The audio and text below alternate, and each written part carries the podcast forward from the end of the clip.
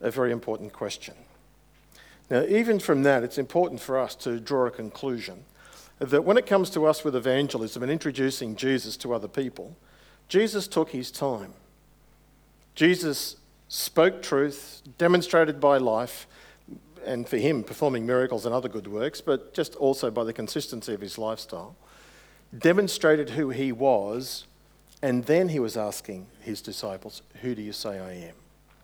There's a clue for us that as we seek to evangelize and as we follow the Lord Jesus and seek to evangelize, so we need to give people time time to observe us, time to hear us. And then there comes a point where, yes, we do have to ask the questions. Uh, but that's a derived and secondary matter to what we're focusing on this morning. The Lord Jesus asked his disciples, Who do people say the Son of Man is? And all of them give a similar answer. While the answers are different, some say John the Baptist, some say Elijah, some say Jeremiah, some say one of the prophets, they're all the same in terms of the people were saying that Jesus was not the one. He's not the Messiah. He's not the one who was to come. Like John the Baptist, he is a forerunner. Or like Elijah, he was the one who was to come before the Messiah came.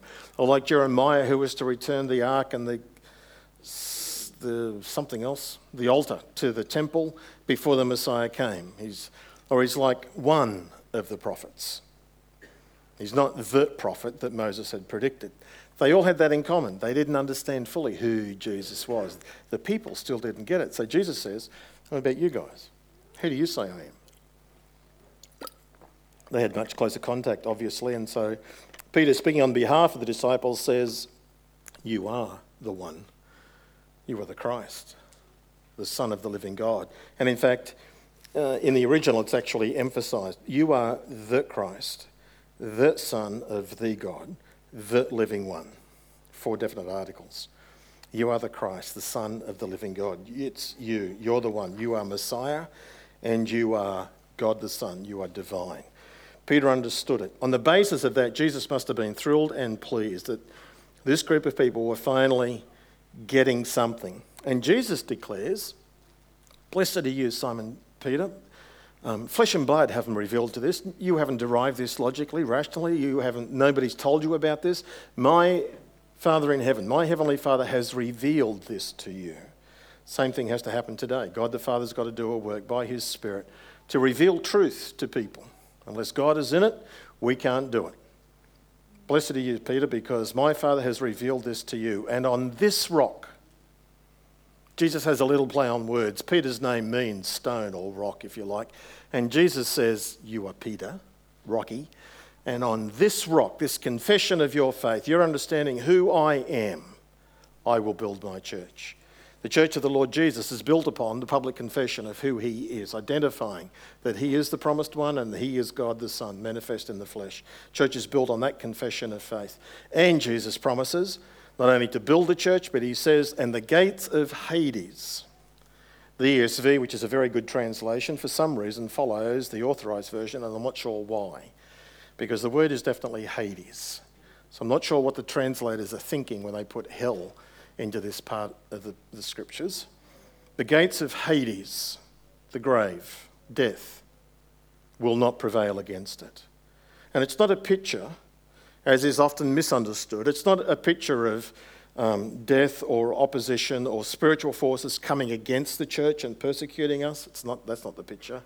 It's rather a picture of the church militant, the church advancing, the church going out and actually attacking approaching the gates, which are a defensive thing, which are protecting those who are spiritually dead behind it. Gates of hell will not prevail against it. The church, through the power of Jesus, through the power of truth of his word, the gates will open. And spiritually dead people will be transferred to the kingdom of Jesus, those transferred kingdoms. That's what Jesus is promising, that he would build his church. Note these things about the church, because that's going to be our focus in the next eight weeks or so. The foundation is Jesus. We use the word church in all different sorts of ways in our English world and our culture. We talk about this building as the church. I'll meet you at the church. Or we use it of a church service. I'll meet you after church. Um, we use it of a denomination. Uh, we use church in all sorts of ways, but the way the Bible uses the word church and the way the Lord Jesus is using church, he's not talking about any of those things. He's talking about people. And he's talking about a particular group of people. He's not talking about all people, but he's talking about those people who are believers, who repent and who believe and who commit to following him. Jesus is building that group. That's what he promised to do. And that's the promise of the foundation. It's certain. Jesus says, I will build my church. It's Him who builds it, it's not us, it's not me.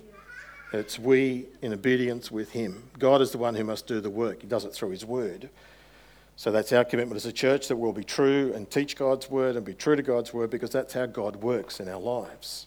That's how He brings about His change in us and achieves His purposes.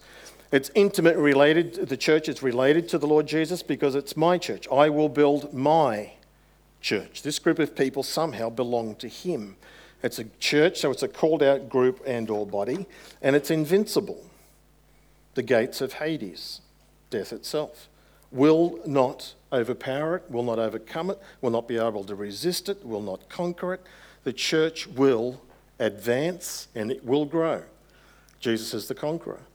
And then he gives to his church, to Peter and the earlier uh, apostles, and then through them to uh, all of those who are part of his church, I give you the keys of the kingdom of heaven. Keys unlock doors. And the keys that Jesus gives, the authority that he gives, is for us to actually teach his word. Whatever we bind on earth shall be bound in heaven. Whatever you loose on earth shall be loosed in heaven. Meaning, whatever we permit or whatever we forbid should be according to what has been permitted or forbidden in heaven. It's not, don't read the text, don't understand it to be saying that what we permit down here, God will reinforce and, oh, okay, I'll permit that. It's not us leading, it's us following. It's what has the Father permitted? What has the Lord, through His word, forbidden? They're the things that we will likewise permit and forbid. We are in tune with what He is doing. And then He says, strictly charged all of His disciples not to tell anyone that He was the Christ. His kingdom is not of this world. But it does have a physical manifestation. But the kingdom the universal church the Lord Jesus is talking about here is one which is invisible. The universal church, the church that Jesus said he would build here, includes all believers throughout all time, from the time way back in the beginning until today and into the future until the Lord Jesus returns. It includes those who have died and who are now in his presence in heaven.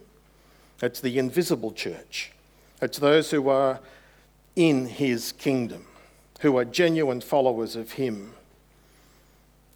At the end of the day,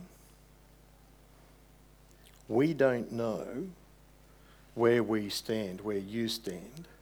You don't know where I stand spiritually. You don't know. You have good reason and hope that by my lifestyle, by my statement of faith, by my declaration, that I am sincere and that therefore I am a believer. But at the end of the day, you're not God and you don't know. God knows. Which is why on the last day, Matthew 7, Jesus says, Many will say to me, Lord, Lord, in your name, didn't we do this? Prophesied in your name, we performed miracles, we cast out demons. And Jesus will say, I never knew you. I don't know you. They say the right things, they do remarkable spiritual things, but they're not part of the kingdom. Only you know. Only you know where you stand. Are you in the kingdom or not? Have you repented and believed sincerely and genuinely? Is Jesus your Lord? You are to that should be demonstrated in your life and it should be observable by us and we by a tree you'll know them by their fruits. Thank you, Lord. yeah. But end of the day, Jesus is the only one who knows. Which is why when the Lord Jesus talks about the church, he talks about the church universal, this invisible church. That's the one that you are to be part of that we don't know if you are. But you get to demonstrate that you belong to that church several ways that he's instituted. One is baptism. That when you get baptized, you are declaring publicly to people and to the spiritual forces in heavenly places, I belong to Jesus. He is my Lord. I bow the knee to him. I confess he is my king. I turn from sin and doing things my way, and I turn to God. and I bow the knee to him and I acknowledge that he is now the ruler of my life and I am to walk in obedience to him. He gets my ultimate allegiance. Him first. Love him with all my heart, soul, mind, and strength. We demonstrate that. That's what we're declaring and showing in baptism. But we also declare and show it through joining and submitting to a local church. a defined group of Jesus' followers, which is the second way that Jesus uses the word church. In Matthew chapter 16, he uses the word church for the first time, and he's talking about that universal church. I'm going to build this universal church. It'll cross age groups, it'll cross national boundaries, it'll cross through time. Everybody who was a genuine born again believer and follower of Jesus is part of that universal church. Second way that Jesus uses the word church is the second time and only time in the Gospel of Matthew, in the Gospels, that Jesus uses the word church in Matthew 18, which is where Jesus, in that context, verses 15 to 17, he talks about and says, If you see your brother sin, or if your brother upsets you, if, if he sins against you, go and speak to that person one on one. If, you, if they listen, you've won back your brother. If they don't listen, take along one or two others who can help and who can assist and also be witnesses. And if they will not repent, if they will not listen to that, tell it to the church. Tell it to the church. That's where Jesus is using the word church, secondly, in this local context. Tell it to the local body of which you belong. Jesus is not saying, like in Matthew 16, tell it to the church, tell it to every Christian throughout all the nations and throughout time. He's not saying that. But he's saying to the local church, reveal this thing that here is a person who is professing the name of Christ, but who is not demonstrating it in their life. And that person then is to be removed from the church. And they are to be treated as a tax collector and as an unbeliever. They need to be loved and they need the gospel presented to them. So Jesus uses the church in word church in those two different ways. And it's significant because that's the consistent pattern of the whole New Testament. Of the hundred and something plus times the word church appears in the New Testament, there's about 10, maybe 15 of them will refer to the universal church, church everywhere. 90% of them referring to a local church, the church in Corinth, the church in Thessalonica, the church in Rome, the church in Sunnybank. It has a local context. And so, if you ask the question then, how do we define what the church is? This is where membership kicks in. And this is, in my understanding, this is what membership means. It helps us to define who is in and who is not in. People who profess faith and who not just profess faith and not just attend, but they commit to and submit to that local church, where they then can fulfill all of the commands of the New Testament. Church membership is a declaration of citizenship in Christ's kingdom. When a person says, I want to be a member of the local church, of this church, I am saying I belong to this church, the universal. I am really part of that. I am a true follower of Jesus. It's an announcement in the press room of Christ's kingdom, if you like. It's a declaration. You're in the kingdom, and therefore you are to be in the local church. Now, quite a lot of you are not members of this church and maybe of any church. And I think that's an area that we need to address. For those of you who are members, then it's partly a refresher for you, but it's also an examination of, well, what sort of a member are you? The Bible, I think, gives us some clear, clear guidelines. For me, I believe it's the will of God for people to believe in the Lord Jesus, of course, and to belong to his church, the local church. That's the other side of the same coin. God wants everybody to repent and believe and become part of his universal church. He doesn't want anybody to perish. And all of those who do become part of his universal church are to be committed and manifest the invisible church physically, visibly in the local church. It's the vertical and the horizontal coming together. Again, it's the Lord Jesus who said that this is very important because he said, It's by your relationships with one another that others will know and see your relationship with Him. By this, all men will know that you are my disciples, by your love for one another, your commitment to one another, and so on. So it's very important. Now, all of this is in the context for us in our culture, in the West, and in our time in the 21st century, where there is both a commitment phobia and where we are riddled with individualism. A commitment phobia permeates our society where people are frightened of missing out, and so they want to keep their options open. The Barna Research uh, Institute in the United States reveals, sadly, that 43% of Christians, 43%, less than half, just under half, are absolutely committed to their Christian faith, to the Lord Jesus. 43%. And that was in 1998. It's 20 years ago. And I think it's gotten worse. So, my question Are you in? Are you committed? Or are you mouthing the words, saying the words, but not fully meaning it? Question Can I be a Christian, a follower of Jesus, and not be committed? Is that possible? I think the answer is yes. But I think it's dangerous. Jesus said, in order to follow him, we are to deny ourselves, to take up our cross daily and come follow him. Question Can I be following the Lord Jesus if I'm not denying myself and if I'm not taking up the cross?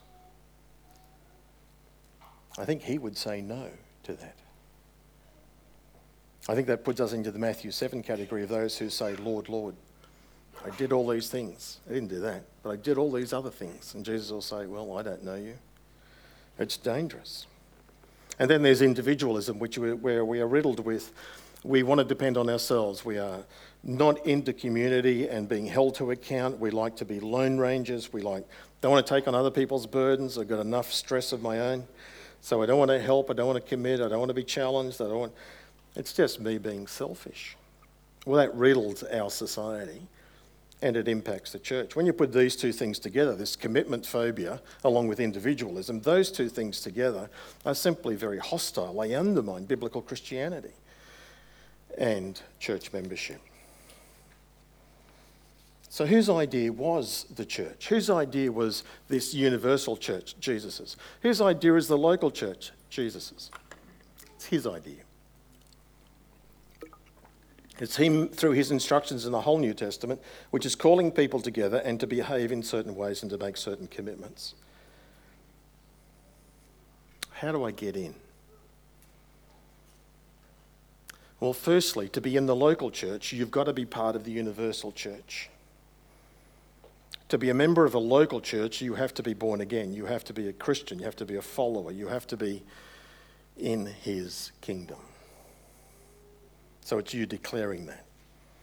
This is the family of God, if you like, and I can't make you a part of the family, and Pastor Charlie can't make you a part of the family, and you can't make anybody else a part of the family. If you want to be part of the family, you either have to be born into it, or spiritually, you need to be born again into it, adopted in. It's God's family. And so God's got to do a work in us. He's got to be convicting us and drawing us. And anybody who puts their hand up and says, I want to join the local church, then there is an examination. There is a, a you part of. Tell us your story. How did you transfer? How did you change? What's changed in your life? And all our stories are certainly very exciting, but they're also all very different. So, firstly, how do I get in? How do I join the church? Well, God's got to work in your life. You've got to become part of His family. Once that's happened, then I think God has an expectation that you will be joining the local church. This one, God has to work. This one, it's your responsibility. This one, God's will for you to be saved. God's word directs us to becoming members of a local church, added day by day, as Acts says. The Good Shepherd is the one who redeems his sheep. He searches for them, he finds them, and he enfolds them. He receives the lost. But once he's saved them, he feeds them and leads them and enfolds them into his flock, the Lord Jesus. So the Bible does not anywhere, I can't take you to a verse in the New Testament that says you must join the local church, you must become a member of the local church. Rather, it assumes you must repent and believe. Once you've done that, then you must submit and obey. It does say that. And it says that specifically about the local church. It's in that context. And if you're not a member of a local church, you can't obey that command.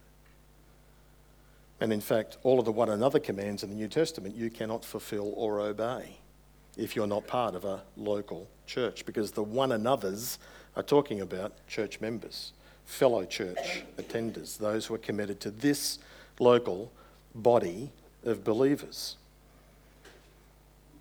Church membership is important because I think three reasons. One, it defines the local church. It defines it. A local church is not a building, it's not our services.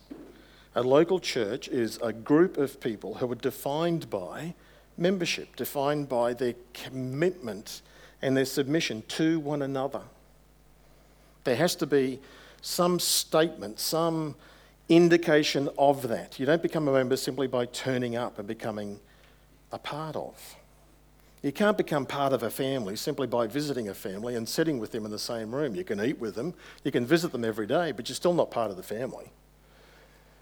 You can't call the head of the home their father unless you are part of the family. And membership helps us to define that. It defines the local church, it sets the boundary around us. It helps believers know those to whom they are to connect, to commit, to contribute, to submit, to serve, and to support. It's God's plan. It's what He wants. And so, if you're a follower of the Lord Jesus and you're not a member, well, then at the moment, you're not fully in sync with what God's will and intention and plan is. And so that needs addressing, that needs confronting, and then you need to be responding to that. So it's the only way that we can identify and define what a local church is. So therefore, membership is necessary. It's the only way that can make yourself, it's the only way a Christian can make themselves accountable to and submissive to spiritual leadership. Look at this one verse, Hebrews 13, verse 17. There are numerous verses we could go to, but I just picked this one. Hebrews 13, verse 17. It says, Obey your leaders and submit to them. Obey your leaders and submit to them. Because they watch over your souls and as those who must give an account. Two questions. If you're not a part of and committed to, if you're not a member, an identifiable part of a local body, which leaders are you going to obey and submit to? Obey your leaders and submit to them. And second question if the church doesn't have a membership, a definable group of people who are committed and submitted and serving, that membership group, then who are the spiritual leaders going to give an account for? Who do I give an account for? I had a couple come to me over 20 years ago, different church, different state, different time. And they said, we had the conversation about church membership, and they said, why should we become spiritual, uh, why should we become church members? Long conversation, and I said to them at the end, because I have no spiritual responsibility for you. It's interesting, isn't it? I'm not accountable for you. God won't be asking me, what about this person? Well, they weren't part of the flock. They weren't part of my church. They weren't part of the membership. How else can I define this group? Now, this gets highly complicated because in our church we have membership and we have associate membership. So at the moment, I'm sort of pushing those together. The way we do associate membership is we need to change that. We need to fix that up because we're not being very helpful to people at all. But at the end of the day, membership is something you initiate. Membership in the universal church, God initiates. Membership in the local church, you initiate. You say, I want to belong to this church, I want to submit to these leaders, and I want to commit to serving in this church body. That's what membership is. And that's why it's important. Church membership is not just having your name on a roll. There is a roll, and your name will go on it. and you'll be able to be identified, you're a member. Just like they could in the first century. They knew. Church membership is not just that you'll get to attend members' meetings and get to vote, though you will get to do that. Church membership is not about being able to hold a position in a church structure, church organisation. But it does open the door that you can do that. That's not what it's about. Membership is about belonging, it's about commitment, it's about identifying with and submitting to. It's about serving and giving, it's about connecting. It's partnership. Belonging to, identifying with, and submitting to. That's why church membership is important because it helps you identify the church.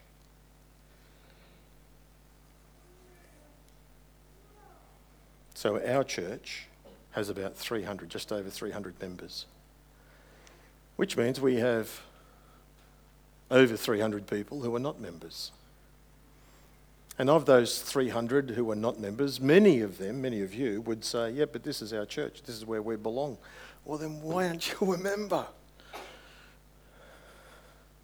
Some of you behave like members, but you're not members. Why not? What's the issue? Is there an issue? See if it emerges. Membership in a local church, secondly, um, is intended as a testimony to our membership in the universal church. That's what you're declaring.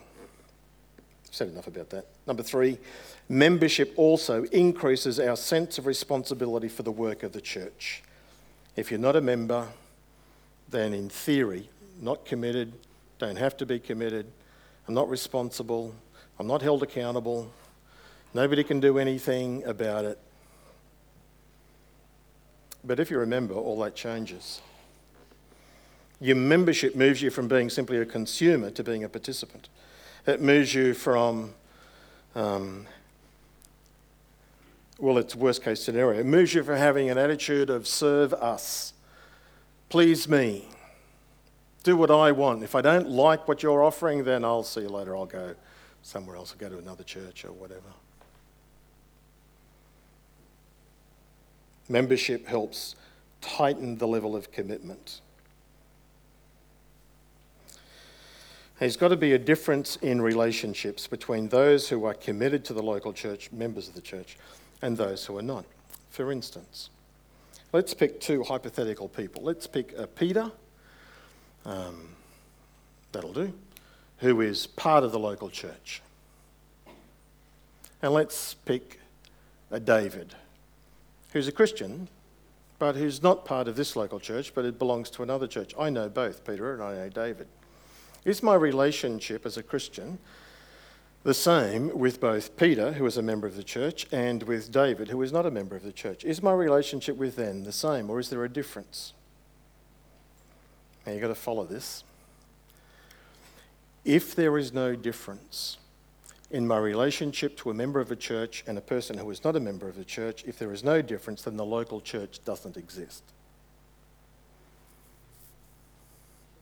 Think about that. Let me give you another illustration and bring it back to the church. I'm married to Rhonda. Prettiest lady right there. Is there a difference between my relationship with Rhonda to whom I am married, and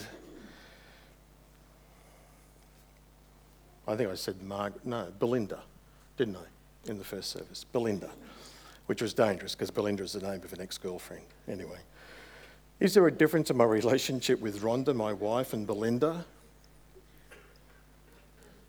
Because if there is no difference, then marriage doesn't exist. Follow that? Grunt, groan, nod, disagree, do something.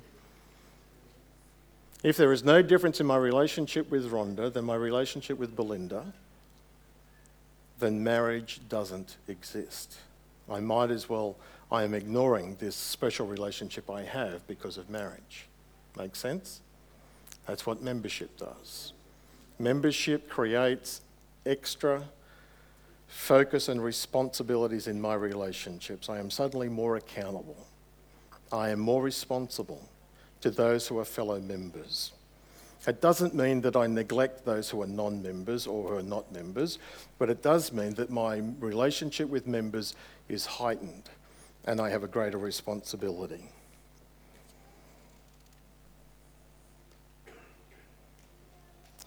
In the first three centuries of the church, there were no church buildings. The church met in all sorts, in houses, in halls, in open air places, wherever they could get together and meet, often in secret locations. But it was very clear that those who were meeting were those who were identified with the believers, with the church. They were either in and part of, or they were out of the church. It could be defined clearly. Now, that's how I'm using the word membership, and that's what I think it means. The church is universally those who believe, locally, those who have committed and who belong. It membership in the local church enables us to be fully obedient to all of God's words. Two questions. One, did Christians in the New Testament formally join churches? Answer yes. Biblical proof? Yeah, Acts chapter 9 and Acts chapter, 50, uh, chapter 5. The word join is used in that official sense. The Apostle Paul joining the local church. Question Did churches in the New Testament have membership lists? Answer Probably. While there is no defined verse that says so, the implication is 2 Corinthians 3 the very fact that there is church discipline, you are removed from this group of people implies that there is a defined group and list. And certainly Acts says that numbers of people were added to the church. Somebody was counting, somebody was writing down names, somebody was keeping a record. The Bible, even 1 Corinthians 14, uses a thing when the whole church is present. When the whole church is present. The whole what? Well, those who belong to that church. Well, how do you know they belong? Well, because they have become members they've identified with, they're committed to. Okay, let me try and wrap this up with a few more questions and statements. Are you a follower of the Lord Jesus? If the answer to that is yes, then the answer is yes for most of you. If you're a follower of the Lord Jesus, question, are you a member? If the answer to that is no, my question is, well, why not? Why are you not a member? It's God's will for God's people to identify with and to be accountable to a local body of God's people. Now, it's quite possible that you could have a good reason, and there are reasons. It could be that you're attending here, but you're not a member here because you're in transition. That's possible. It could be because you were wounded in another church and you're here and you're just wanting to go through a healing process and then you're going to commit to a church. That's possible. And that's all acceptable and okay. But for those of you who where that's not the case, where you've been here and you've been coming for ages and you're just not doing anything else, you're not committing, you're not being held accountable, you're not participating as you ought according to the New Testament, then you've got an issue that you need to deal with, that the Father wants you to deal with. So, are you a follower of the Lord Jesus? Yes. Are you a member? If yes, then are you fulfilling the responsibilities of a member? Not simply having my name on the roll, not simply doing A, B, C, but doing what is required. We'll talk more about detail of that next week. And of course, if your answer is no, no, I'm not a follower of the Lord Jesus yet, well, forget about church membership, local church membership. You've got to be part of the universal church. We need to talk about that. What's stopping you becoming a follower of the Lord Jesus? What do you need to know? Who do you need to talk to? What's holding you back? How can we help? Tick a box. I want to know more about Jesus, or come and chat. Let's talk about it. Listen carefully, please. Am I saying that if you are not a church member, then you are not saved? You're not part of God's church? No, not saying that. Not saying that at all. But I am saying it is God's will for you to be not just a follower of the Lord Jesus, but also to be a member. Someone committed to, submitted to, and participating in, not just in name, but in attitude, practice, and commitment. If you're a Christian, why aren't you a member? That's the next step, that's the next part. Four quick questions, four or five. Can I be a Christian and not go to church? Answer Well, yeah, you can. You can be a Christian and not go to church. But if that's the case, something's seriously wrong. Seriously wrong.